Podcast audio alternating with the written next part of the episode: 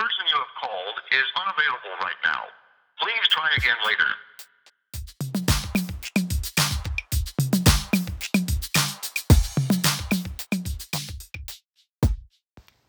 其实我一直都蛮想知道，说用 iPhone 去录一集 Podcast 的话，听起来会是什么样子。打开 Spotify 或是 Apple Podcast，就可以发现这些长期霸榜在排行榜上面前几名的节目，例如台湾通勤第一品牌、古癌或者是 G I 数，他们都是用蛮专业麦克风在进行录音的，那个音质就不用讲，相当的不错，这样子可以非常有效去吸引听众。但有鉴于小的目前是一个还在吃土的穷学生。口袋真的没有什么钱，所以没有办法一直投入太多的资金在很昂贵的录音设备上面，就只能先简单的架个脚架，塞一只手机就直接开录。虽然说现在用的器材还蛮阳春的，不过在录音这一集之前呢，我还是有做一个简单的爬问，我就去看一下有哪些设备是最被广为推荐的，还有哪些注意事项，一些小 paper 这样子。好，首先就是设备部分嘛，那最重要就是麦克风啊。因为 Podcast 它不像 YouTube 的影片，它有一个画面的辅助，所以声音的实力就变成吸引听众最重要的关键了。嗯，第一关呢，听众可能大多会听的应该是音质的好坏吧。如果音质太差，可能就直接被刷掉，直接淘汰，谢谢，拜拜，再见，这样子。那要追求更好的音质呢，单靠 iPhone 的麦克风是不够的，你可能需要一支水准之上的麦克风。那那时候我就简单的去看一下，说，哎，这些被推荐的麦克风们呢，他们的价位大概落在哪里？我就看发现，要入手门槛，干，真的没有很简单。唉，那时候呢，麦简单看一下麦克风呢，麦克风除了分动圈式还有电容式的麦克风之外，这些太专业的领域我没办法一一介绍。那简单我只能看接头部分，接头部分呢，它就是有分 USB 跟 XLR 的麦克风。USB 麦克风呢，它最方便、最简单的一点是，它可以直接插到笔电上面，直接录音。但有鉴于我的笔电呢，它现在是一个老阿公了，很怕录到一半它直接烧起来，直接变暖暖包。我是没有想要获得一个全新的暖暖包啦，所以只能先放弃 USB 麦克风的这个这边呢，转战 XLR 麦克风。如果我没有用电脑录音的话，我还需要一个储存的装置。那这个储存装置呢，我就需要买一个录音机。那录音机通常是接 XLR 麦克风的啦，所以我要买一整个 set，然后要买在还 OK 的品质的话，这些 Lily Coco 的给息加起来，动辄就是破万。在还没有找到阿姨或姨丈保养之前呢，要买这些配备，可能还要再思考一下。到底是先买到麦克风比较简单，还是找到人家保养比较简单？我个人是蛮不挑的啦，如果没有阿姨的话，一张也是可以哦。好，Anyway，看完设备的部分呢，接下来要解决环境的问题嘛。因为 iPhone 的麦克风它有一个致命的小缺点，就是它没有办法像一些专业麦克风一样有办法有效的隔绝噪音。那再加上我的房间呢，它是面向大马路的，所以有些机车那种骑很快在面过去的声音，或者是那种。汽车的防盗警铃啊，在那边关关关的时候啊，都很有可能被收进来，这也是我还蛮害怕的。所以呢，我就去简单的看一下文章，他就说，哎，你可以在衣柜里面录音，因为衣柜一来呢，它有蛮多的衣服是属于柔软的材质，它可以吸收一些回音，再加上二来呢，我把衣柜门关起来了，我就可以隔绝外面背景噪音多一些些，这样子就不会录到一些啊或者是那些管管管的声音。进入变成背景音，这样就不会听起来太嗨。我是没有想到那些机车声音还有汽车声音陪我啦，有点太过嗨了这样子。所以呢，我看完他的文章之后呢，我现在就是呈现一个非常荒唐的姿态，就是躲在衣柜的某一个小角落，然后蜷缩起来这样录音。如果有人打开我房间，开我衣柜，看到我，可能会觉得我疯了，想要直接帮我挂号转精神病院那一种。好，在第二个问题呢，就是 iPhone 的麦克风收音。还是有可能会有喷麦的情形发生嘛？因为 iPhone 的麦克风它没有内建防喷的机制，所以我就不很放心大聊屁股啊，或者是打炮打炮猪。我说打炮猪，哎呀，有点可惜。其实有准备这一类话题要来聊打炮猪的部分哦。呃，如果第一集有大聊屁股啊，或是打炮的话，会不会直接被 ban 啊？然后直接审核没有过，再也不能发布任何的内容，有点唯一害怕。所以尺度先不要这么开好了。突然想到，如果是用 iPhone 录的话，会不会有种在听语音讯息的感觉？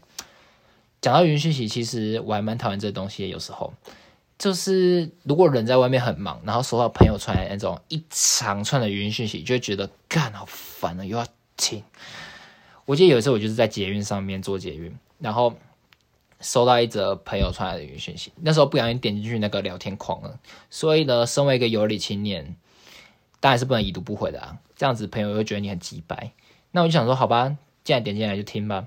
那再加上我没有想要跟整个捷运车厢分享他的内容啦，他可能 maybe 在抱怨前男友前女友很渣很烂这样子，我没有想要跟整个捷运车厢分享这样子，所以呢，就我呢就掏出口袋里面的耳机，然后呢，只要每次从口袋里面掏出耳机，就会发生一件非常奇怪的事情，他一定打结，我不知道为什么他一定打结。但是加上我个人手非常的拙，所以去解这个结呢，一定要解三分钟以上。我记得那一次我就从台北车站一路解，解到了中校敦化，我都还没有解开。我甚至一度以为我在玩魔术方块。我后来觉得放弃了。我下车之后呢，我就直接播出来听，直接放在耳边这样听。它是一个五十秒的语音讯息，大概前三十秒都在思考，在那边诶哦啊。我就想说，Excuse me，同学，现在是在跟我开玩笑吗？这前三十秒是怎样？是麦克风失音吗？还是在酝酿情绪？这前三十秒我真的没有想要听这么多，诶已经浪费我三十秒时间了。你要么就直接传后面二十秒，直接讲重点，或者是你爱用文字学习好吗？好，算了，在这边讲说我讨厌语音讯息，但是我现在录这个，在浪费各位时间，有没有一种现场打脸，脸有点肿的感觉呢？好了，如果你们有兴趣的话，继续听下去；没有兴趣的话，可以直接关掉也 OK 啦。说不定你们有没有听到这边？好吧。虽然说这集是试录，但是还是要一个小小的主题好了。我还蛮好奇各位在警戒期间都在做些什么。我觉得这个问题真的超难回答。每次只要有人问我说：“诶，你这段时间在干嘛？”我真的是回答不出任何东西，因为我除了前一阵子期末考要准备之外呢。我其他时间都活得蛮像一坨垃圾的。我记得在这段期间呢，我做过最专心的事情呢，大概只有对发票吧，超烂。没错，就是对发票。现在应该很少人真的在一张一张土法炼钢的对发票了。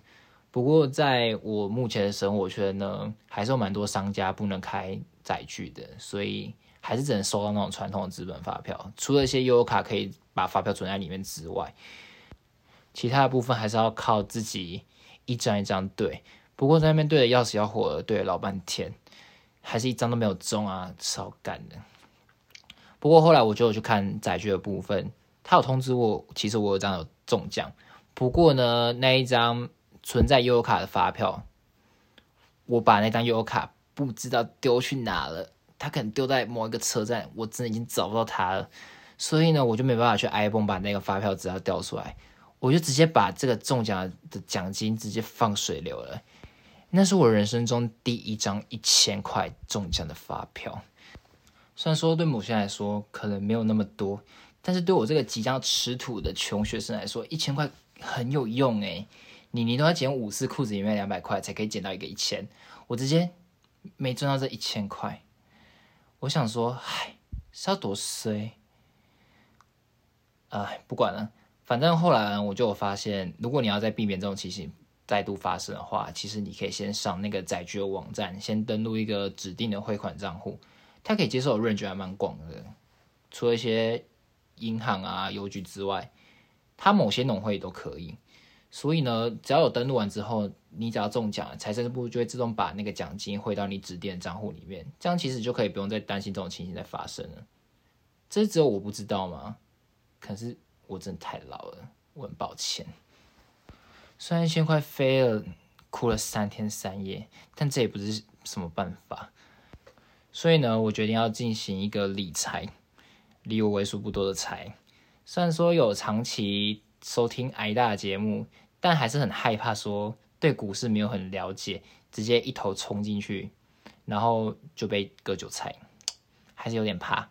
所以呢，最保险一点的方法呢，就是存银行，然后小赚一点利息，这样子看能不能真的开源吧。所以呢，我就去研究一些不同的存款账户，看哪边可以得到比较高一点的活储利率。我就看到有几个还不错的数位账户是可以参考的。为什么选择数位账户呢？其实第一个是因为我觉得它可以不用到实体的银行里面，你可以直接在 App 上面做一些操作，还蛮方便。二来是因为数位账户这一种新形态的存款账户，银行可能为了要快速吸引新客户，通常都会给比较偏高的存款利息。但其实再来是因为我以前有办过 R 牌的数位账户了，这样讲会被 R 牌告。但是我那时候印象超深刻的，就是有一次在新义区看完电影之后，中间不是有个人行道吗？他们就在那边设摊。那时候我们一走出来，直接被他们的业务拉去那个摊位，直接推销他们的账户。我差点以为他要卖我爱心笔，但还好他们只是要我申办那个账号。但是其实，在之前我就有听过他们家的那个数位账户，我那时候觉得看起来口碑都还不错，所以就办了。不过你知道有一件事情超衰小的吗？就是我办完大概不到两三天吧，他直接把原本的利率降到只剩下零点零四。超他妈几百低，只有零点零四，哎，是在干嘛？你知道，就是你存一万块，然后一年只能拿到四块钱的概念，呢，所以当然是快逃啊，赶快逃到其他的数位账户了。那时候我就只好看一下，说到底哪一家数位账户可以给比较高的利息嘛？那我搜寻完之后呢，其中第一家是那个远银的 Banky，它可以让你在半年内享有最高五万元二点六 percent 的利息。这样子是多少呢？直接拿出计算机现场试算哦。如果是五万块存好存满的话呢，就是五万乘上年利率是二点六 percent，然后再除以一年是三百六十五天，然后再乘上假设算一个月三十天的小月好了，所以乘以三十，这样算下来呢，大概可以拿到一百零七元的利息。那半年呢就是六百四十二。虽然听起来没有很多，但是就是一个不小补、不黑黑马赫的概念。你要怎么样获得刚刚说的这个二点六 percent 的优惠利率呢？蛮简单的，就是你只要是新客户的话呢，在七月三十一号之前，透过任何已经是 Banky 客户的连接或者是邀请码去申请一个新的 Banky 账户，这样子你就符合资格。那他是被推荐的人，还有推荐的人都可以享有这个二点六 percent 的优惠利率。那推荐的人呢，他除了有机会把他享有优惠的时间拉长之外，如果他邀请越多人，然后这些人的总存款额越高的话，那他可以享有优惠的那个金额范围也会跟着扩大。听起来怎么好像有这种老鼠会在拉下线的感觉？喂，但至少不是那种被爆料疑似是牙签的吴亦凡他的酒局，需要那个其他的妹去跟外面的人假贺道修本，然后再邀请他们一起参加亦凡的选妃活动。不用握得很大，你忍一下。好，回来。除了这个之外呢，另外一个我还有看到，就是联邦的 New New Bank，它可以让你享有在十万元以内两 percent 的优惠利率。它这就没有什么太多的条件限制，就是把钱放进去就好了。那活动有到明年的一月二十号，所以算起来应该还有将近半年的时间。虽然应该还要再当个穷光蛋一阵子啦，而且短时间内应该不会有在路上不小心捡到一张中头奖彩券的问题吧。所以。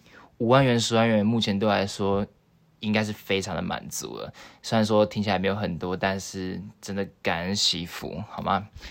那虽然说之前我可能有考虑过以后要不要去投资一些股票或是 ETF 之类的，那我就去简单的看一下几个证券户，其中有一个呢是永丰的大户头，它也可以搭配他们家的数位账户。你只要是大户等级的话呢，就可以享有五十万元以内一点一 percent 的活储利率。那其中一个升级成大户等级的条件，在下半年呢，就是你只要有加办这个大户头的话，你就可以升级。所以如果五万元、十万元对你来说已经是不太满足的话，那你可以考虑这一个。这个对我来说是比较简单的一个啦，但是还有其他的数位账户，所以呢，也可以自己再去做一下参考。那他们以上呢，都有一些。可能最高金额的限制啊，或者是一些其他条件的注意事项要注意。如果要看的话呢，可以去参考他们的官网。后来可能一直 murmur 要理财，然后手机一直推荐一些理财相关的可能 YouTube 频道之类的。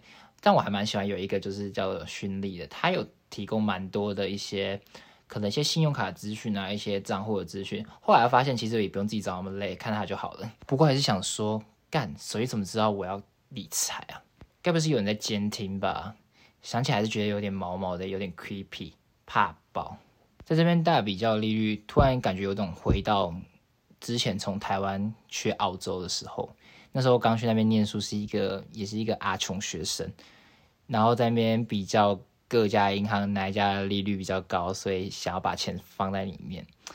嗯，我大概澳洲学生会用到的主要的三家银行，可能什么 Commonwealth Bank 啊，然后 ANZ 还有 Westpac 我都有用过。三家里面，我觉得我最喜欢的应该是 Westpac 吧，因为如果你是有在兼职打工有收入的。我觉得 Westpac 是最适合的。他们通常在那边办账户的话，是有分一个是日常消费的账户，那一个是叫做 Saving Account，就是让你存钱用的。那只有这个账号会生比较多的利息。哎，不对，日常消费账号好像是没有利息的。所以呢，你只要办一组 Westpac Choice，然后跟 Westpac Life，在这个组合下，只要 Westpac Life 月底结算余额的时候比月初还要多。那这样子你就可以得到他们额外的加码的优惠利率，现在是零点四 percent 啊，可是之前好像比零零点四要再高很多。不过最近我刚刚在看的时候，他有推出一个全新的优惠，是给十八到二十九岁的年轻人，就是如果一样这个 bonus 条件不变，月底比月初多，可是他现在有一个全新的条件，就是如果呢。你在绑定 Westpac Choice 的那张金融卡，每个月做五次以上的有效消费的话，它的优惠就可以直接拉到总共变三 percent 这样子，就会蛮适合在那边打工度假的，或者是在当地的留学生。如果你有兼职的话，那你就可以把薪水存进去，只要让月底比月初多就好了。哦，干讲完之后，突然超怀念在那边的生活。我觉得如果疫情结束的时候，我真的还蛮想再回去澳洲一次，再去看一下去把那时候没有看过的地方，再去走一下。我只有去过 Melbourne 还有 Brisbane，然后我没有真正造访过一次雪梨。嗯，之后再有机会再分享一些澳洲的事情好了。虽然刚刚前面讲那么多，但本节目是真的没有转型成财经频道。那我个人对理财来说也没有到很了解啦。好，回到那个前面的紧接一题哦，我是想说，前一阵子好像真的过太废了，一度不知道自己可以干什么，然后好像有点太无聊，然后又有点焦虑。我觉得那可能是所谓的闲的发慌吧。我觉得我不知道有没有也有类似的情形，就是有一阵子，如果你把自己放太松的话。就会感到一个莫名的焦虑。如果当真的就是偷偷里没事做的话，就会想说：“哦，怎么办？怎么办？怎么办？我现在可以干嘛？现在该要干嘛？”然后，但是又焦虑到没办法很专心的做一件事情。后来我就稍微跟一个朋友求助，就告诉他说：“我现在真的非常的焦虑，然后完全不知道自己可以做什么，然后好像也没有什么事情可以做，但是自己又……”一直被这个焦虑感搞到有时候没办法睡觉这样子，那他就告诉我说：“你现在给我偷偷的去放松三天，耍废，就软软在床上，什么事情都不要想，这样最好。”然后那时候很害怕说，如果我再这样子飞下去的话，我会不会真的更焦虑呢？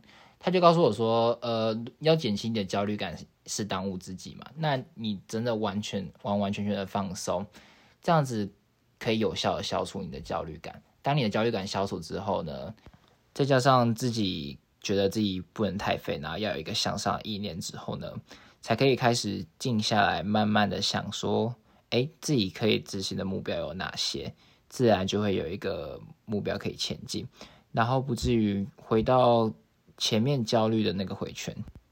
那我就开始学他的嘛，就是三天偷偷里大耍废，看了很多的影集、电影，然后还有听了一些 podcast 的节目。自己突然有一个想法，想说，哎，要不要来试录一个玩一下？加上我另外一个朋友也有建议我说，哎，你其实可以试着去做一个 podcast 节目。我就觉得说，好吧，也可以，毕竟我还蛮擅长在这边自言自语的。我就是一个怪咖。总之呢，就有这个频道的诞生啦。然后我也有一个目标可以去执行。这样听起来有没有有点像那种什么师兄师姐在那边开示的一个感觉。哎，本频道也没有要转型成那种心灵成长的。我觉得我个人的定调应该是瞎聊型的频道吧。毕竟我好像聊的也没有什么营养，比较内容偏少，所以呢，我就决定把我的频道名称取名为“先瞎聊”。